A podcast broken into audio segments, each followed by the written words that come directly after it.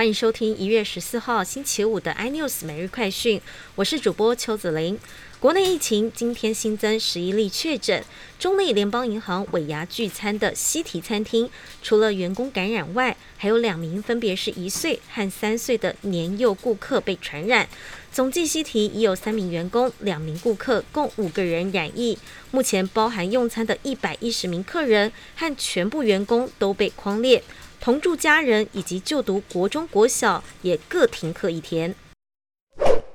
宜兰地检署侦办罗东土地开发案，以涉嫌犯下贪污治罪条例为由，大动作搜索宜兰县长林资妙的住处跟办公室，并将林资妙等人带回侦讯。经过超过二十四小时漫长侦讯后，宜兰地检署已将宜兰县建设处代理处长羁押禁见，林资妙和他的儿女都无保请回。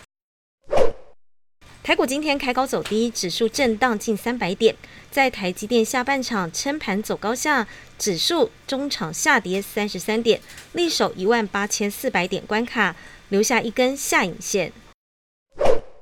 台积电法收会报喜，包括首季财报、全年营收都超越市场预期，多家外资调高台积电目标价。美系外资最新报告看好台股今年及明年企业获利向上，加上外资回补，重申台股加码平等，而且调高今年目标指数到两万一千点。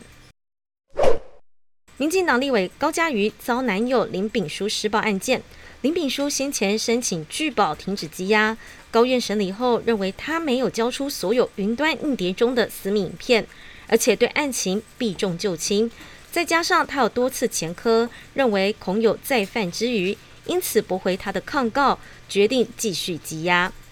更多新闻内容，请锁定有线电视四八八十八 MOD 五零四三立财经台 iNews。或上 YouTube 搜寻三立 iNews，感谢台湾最大 Podcast 公司声让技术支持。您也可以在 Google、Apple、Spotify、KK Bus 收听最新 iNews 每日快讯。